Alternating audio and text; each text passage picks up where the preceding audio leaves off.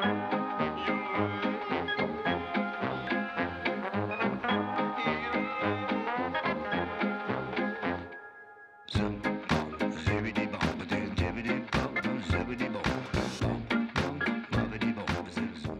right, if you have your Bibles with you, let's open them up today to the book of Luke in the New Testament. Luke chapter 10 is where we'll start.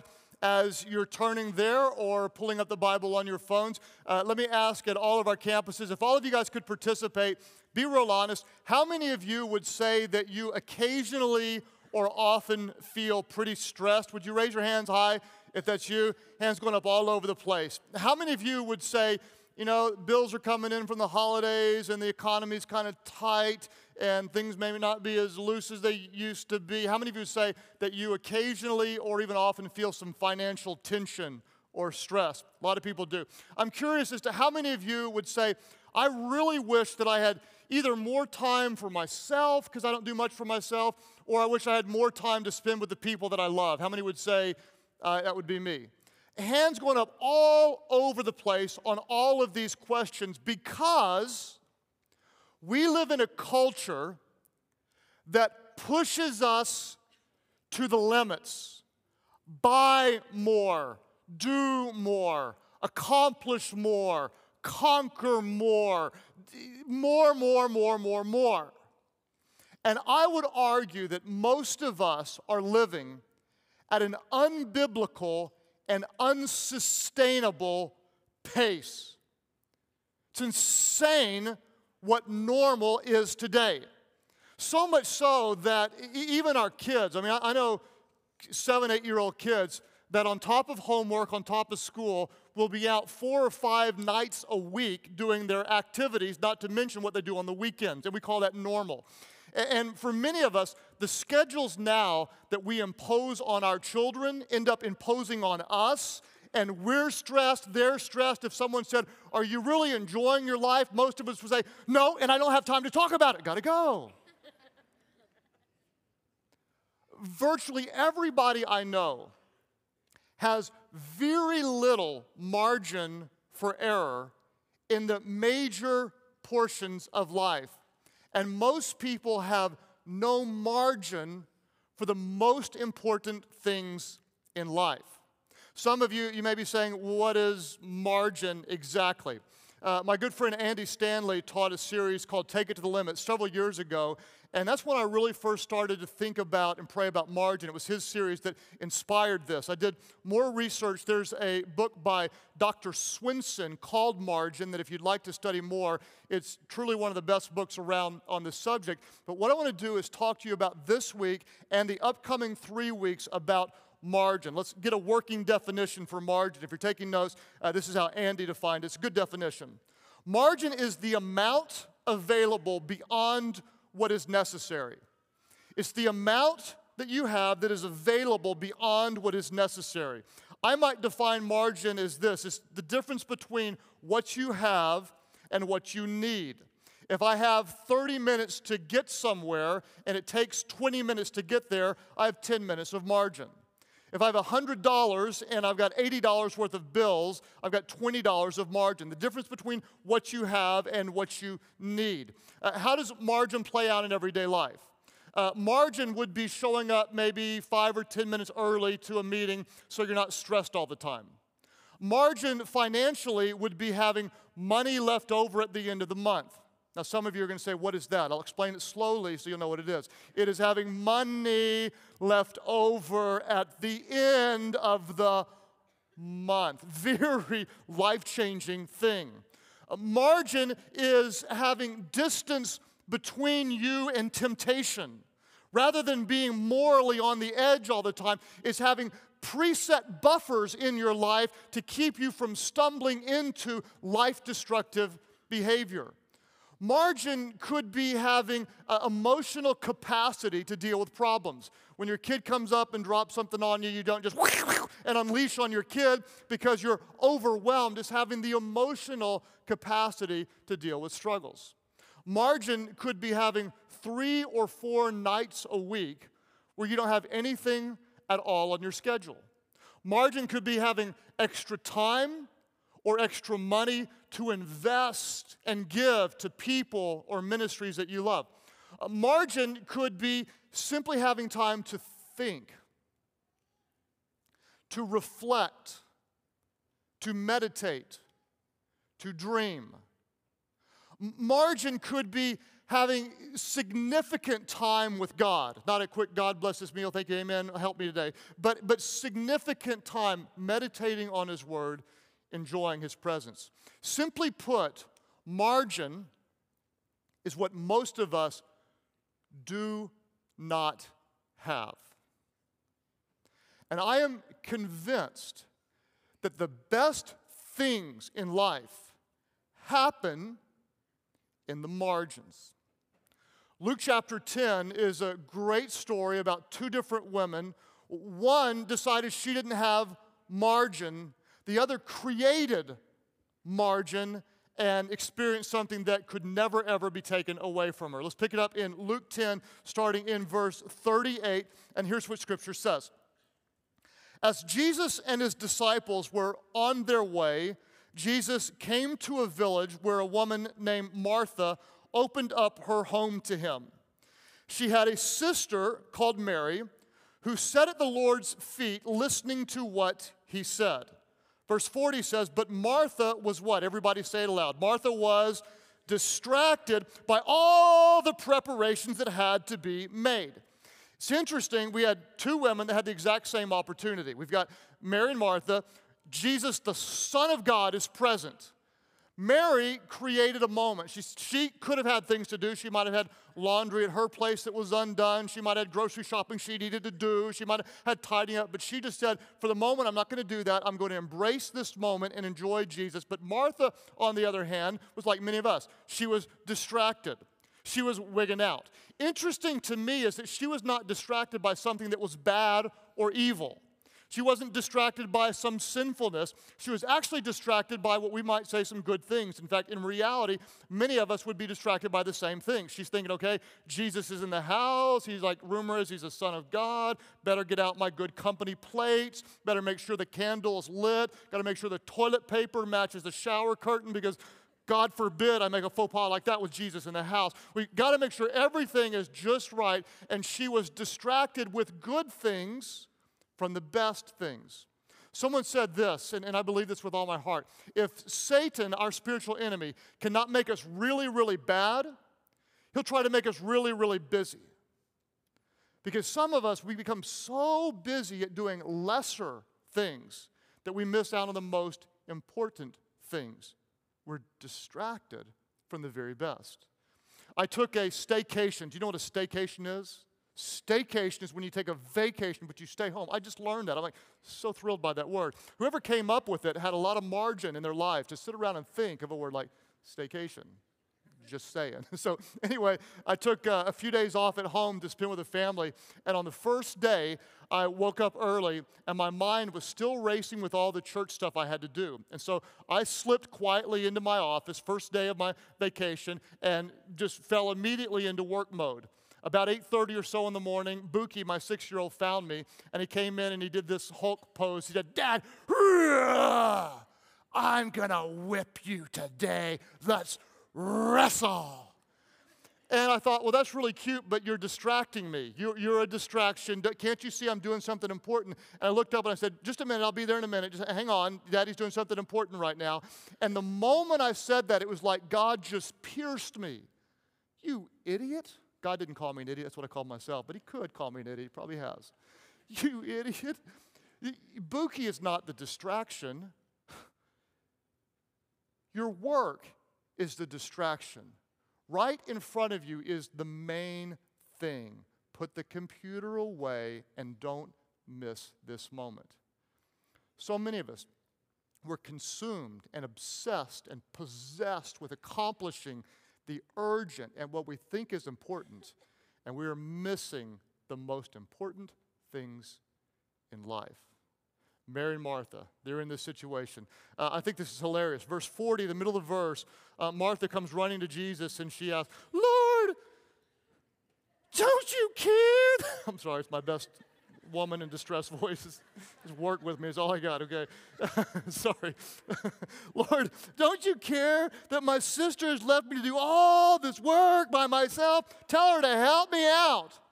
What was funny to me is Martha was absolutely convinced that what she was doing was correct. This is the important thing. I'm in here doing, and she just sitting in there being lazy. Jesus, take my side.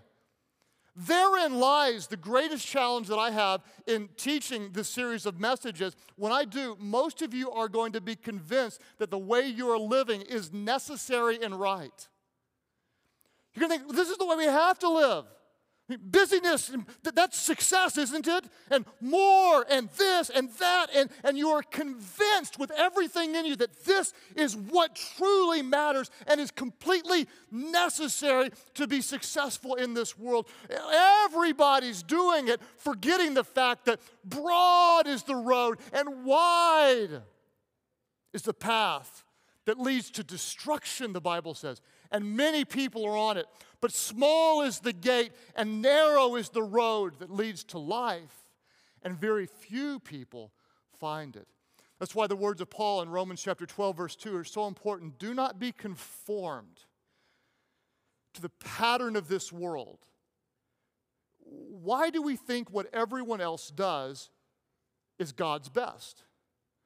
Do not be like everyone else but instead be transformed by the renewing of your mind. Then you'll be able to test and approve what the will of God is His good, His pleasing, and His perfect will. What we're going to talk about in the next few weeks, I, I want to, it's, to, it's going to rock some of you.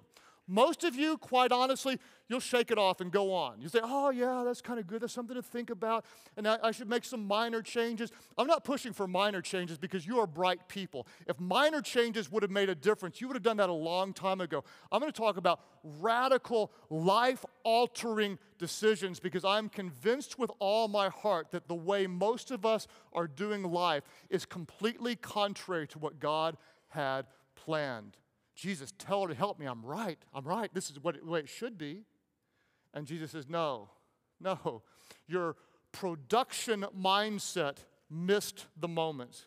Luke 10, verse 41 and 42. Martha, Martha, the Lord answered, You're worried and upset about many things, but only what? Say it aloud. Only. Interesting how that word, phrase, one thing, showed up again, isn't it? But only one thing is needed. Mary has done what? Mary has chosen what is better, and it will not be taken away from her. Here's what you have to understand the choice is yours. And you're you're gonna be tempted to fight back throughout this whole series and say, well, Craig, you know, you don't understand. You only work one day a week anyway, okay? You, know, uh, you, you don't know what the real world is like, okay?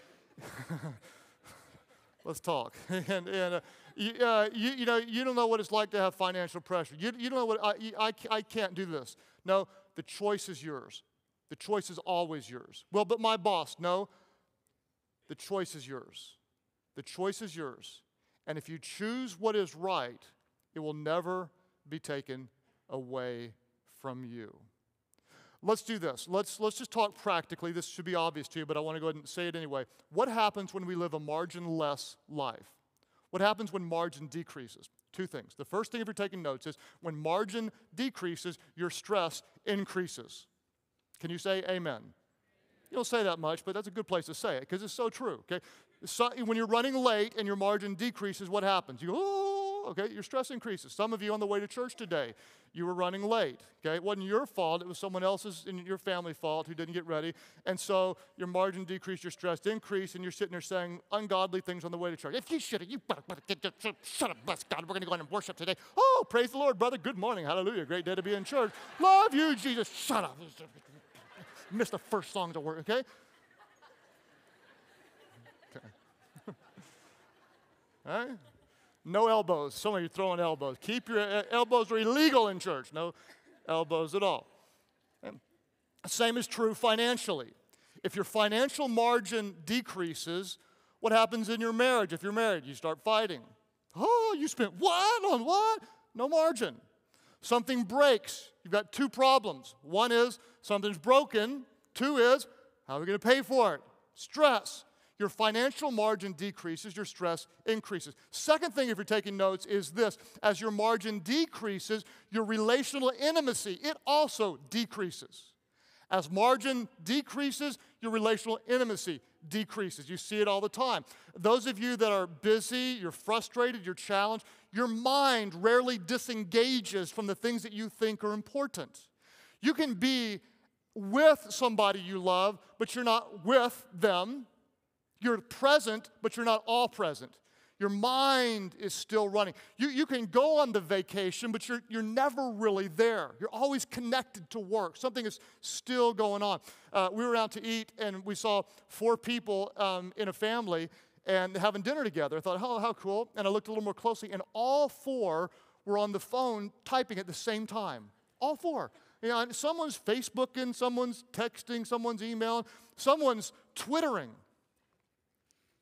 I'm having a nice meal with my family. No, you're not. You're twittering. You're twittering. Quit playing with your little Twitter. you can quote me on that. Go. Some of you just twittered it. Craig Groeschel said, quit playing with your little Twitter. That's what I said. your, your relational intimacy, it decreases, not just with people, but also with God. I can't tell you how many times I, I run into people and say, hey, man, haven't seen you at church in a long time. Oh, shuffle, shuffle, shuffle, shuffle. Uh, uh, I, I used to come, but, but, but, but I got what? I got, you know the line, don't you? Busy. Um, how's it going with you and God? Oh man, it, we used to be close. I used to be in His Word, and oh my gosh, it was we pray, and, and, and it used to be so good. But uh, well, but but but I just got busy. Too busy for people, too busy for God. And we think that's normal. Why? Why is it that so many of us live marginless lives? Why is it that so many of us plan on slowing down one day, but we rarely ever do? Why is it that very few people take the house that they cannot afford, sell it, and downsize and create some financial margin? Why is it that we say money doesn't make us happy, and yet so many of us fight and scrape to get even more? Why is it that we do not radically cut back on our schedules to spend time with the children that will be out of our house like that? Why is it? Why is it that we are so sick? The bottom line is because most of us, we do not wholly trust God. That's it. It's we do not have enough faith to really believe that God is on the throne, that He will handle the details of life, and that His way of doing life is better. We're afraid that if we're not going and going and going, we're going to miss out on something out there, that elusive something that's going to finally fill the void we feel so deeply in our hearts. Gotta, gotta work harder, gotta make more money, gotta have the nicer, gotta have the, gotta have this, gotta be at the meeting, gotta, gotta, gotta, gotta, gotta, because if I don't, I'm gonna miss out on that something that I'm longing for. It's, it's insane. Most of you, you make more money today than you have in your entire lives and yet you, you battle with more financial stress than you ever have. Most of you, you've got better opportunities to do great things, and yet you're more empty and more exhausted. Why? It's because we're filling our lives with things that do not matter. In a word, idolatry. Idolatry. We are elevating good things to become supreme things. We are distracted by all the production and worldliness. Gotta have the bigger house. Then it may help our marriage. Gotta have the nicer car. Then it'll make me feel good about myself. Therefore, I've got to get the promotion so I can sustain this lifestyle. Got to be at the meeting so they'll think well of me because their opinion matters and my whole self worth hinges on what they think about me. Got to have our kids involved in the best of all the opportunities because God forbid we invest spiritually in our children. They've got to be great flute players.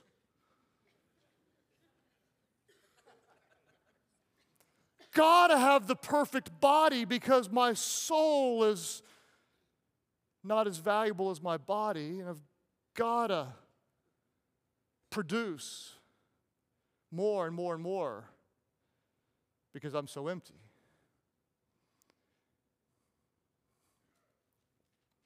It's idolatry. It's insane. And it's killing marriages and families, and people are hurting. It's not what God intended. So, what we're going to do is we're going to have what I call a come to Jesus meeting. And in the next few weeks, I'm going to challenge you and push you like you haven't been pushed in a long time. And sadly, most of you aren't going to change. I just, I just, I've done this long enough to know. I just, it just breaks my heart. Some of you, though, some of you, you're going to see it, you're going to feel it, you're going to believe it, and you're, you're going to do life not according to the patterns of this world, but according to the rhythms of God's grace. And you are going to choose what is better. And when it's all said and done, God's going to look at you and He's going to say, You did good. Well done. Well done, my good and faithful servant. And you're not going to have regrets because you're not going to give your life away to things that do not matter and do not last. Few of you are going to get it. And I'm going to praise God and I'm going to fight for it with you. Come to Jesus meeting. Here's what, here's what Jesus said Matthew 11, 28 and 29. Jesus said, Come to me, come to me, all you who are weary and burdened. I'll add a few words. Uh, come to me, you all who are stressed out, overwhelmed, can't get it all done. Come to me, single parents who are about to fall apart. Come to me, business guy who feels like you're going to lose it all. Come to me, mom who has no margin for herself. Come to me, those who are um, overwhelmed and feel insignificant if not busy all the time. Come to me, all of us. Jesus said, And what will I give you? He said, I will give you. Say it again. Jesus said, I will give you rest. Take my yoke upon you, he says, and learn from me. That's what we're going to try to do. We're, try, we're going to try to learn from God. Learn from Jesus, he says. For I'm gentle and humble in heart. And what will you find? When you come to Jesus, what will you find? The Bible says you will find what? Say it aloud. You will find rest for your souls. Let, let that phrase just sink in for a moment. Rest for your souls. Peace. Assurance tranquility, rest for your souls. Rest for your souls. A lot of us, we don't even know what rest is. We're going to talk a lot about rest next week. Some of you go, I'm going to go on vacation and rest. And then you bungee jump, skydive, and shop the whole time. And you're like, I'm exhausted. I need, I need a vacation from my vacation, okay? Others, you go on vacation and you, you know, you got six days, and the first three days you're unwinding and you're trying to start, and then you got, oh my gosh, I've only got three days to go, and you start winding back up, and you, you don't ever really rest for your souls. Rest for your souls. Uh, my, my, heart aches for so many of you. Um, those of you that are not married, uh, it's interesting how you, sometimes you can fall victim to this the most. Uh, you feel like if I don't have something on my schedule, I'm insignificant. I'm a loser. I've, I've, got to have something all the time, or else I'm, I'm, I'm, there must be something wrong with me. Do you realize how sick that is? Moms, if I can just talk to you for a minute. I, I talk to moms all the time. Well, you know, I, I, don't, I don't have time. I, I don't have any time for me. I don't have any time for me. And if I did something for me, I would feel incredibly guilty. Do you realize how insane that is? men. Well, I, I gotta, I gotta make more, conquer more, achieve more, because that's what will show love to.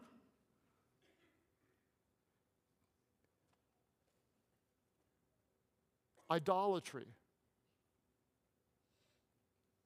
Psalm 46:10 says this: Be still. Be still. Be still and know that I am God. Many, many don't even know how to be still. If I come hard on this, is because um, this has been this has been a probably a our church. It's been a 14 year battle for me, and I'm I'm I'm learning to win this battle. I really am. Uh, I survived my second round of counseling for being a workaholic. I passed. I graduated. I don't go anymore. 90 bucks an hour, freed up. Praise God. and uh, the very first assignment my counselor said is he said, Craig, here's your assignment. You got to be still for five minutes a day.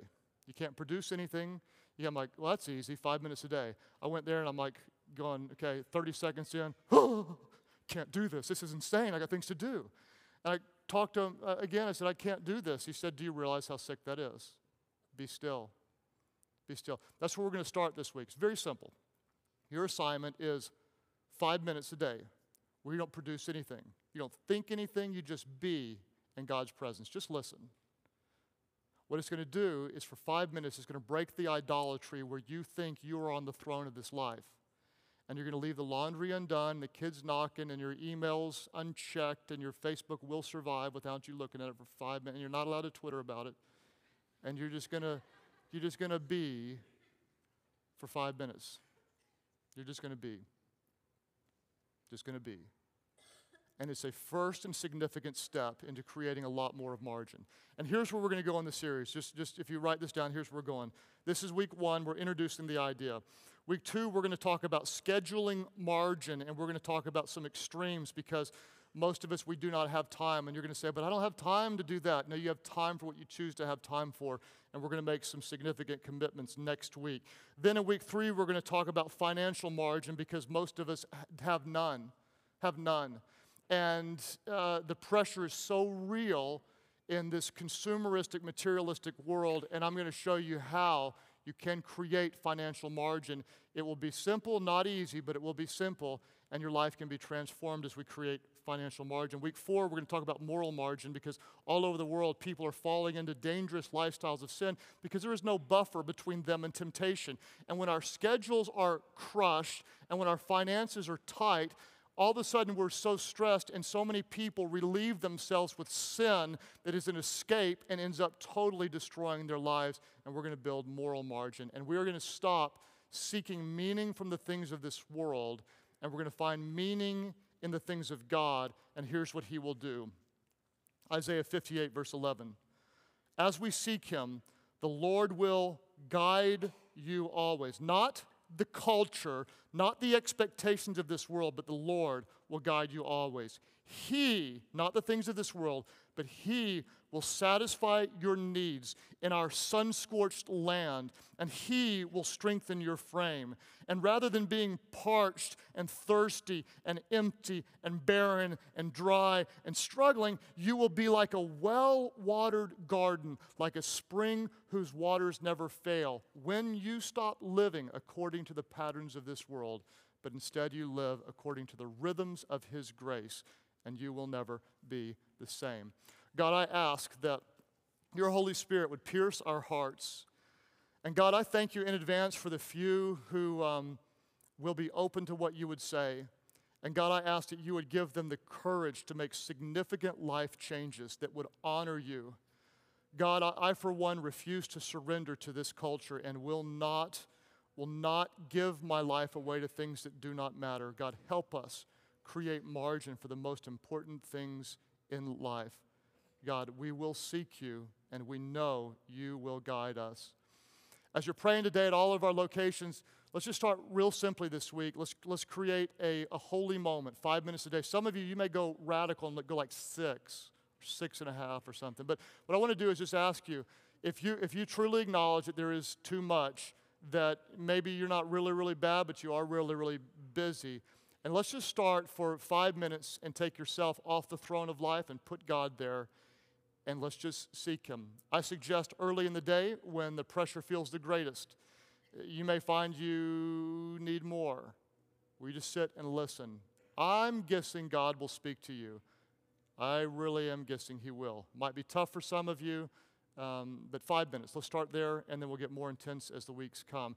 If you say, Yeah, I'm in, I'm, I, I want that, I know it's crazy, and I want to give Him at least that, where I just sit in His presence, not producing, not thinking, not, not a human doing, but I'm just a human being. Would you lift up your hands right now? Just lift them up. God, thank you for so many people who, who would just start here. And I pray, I, God, first of all, I pray they would keep this commitment seven days this week. And I pray this would be, would be the start of a discipline of putting you first.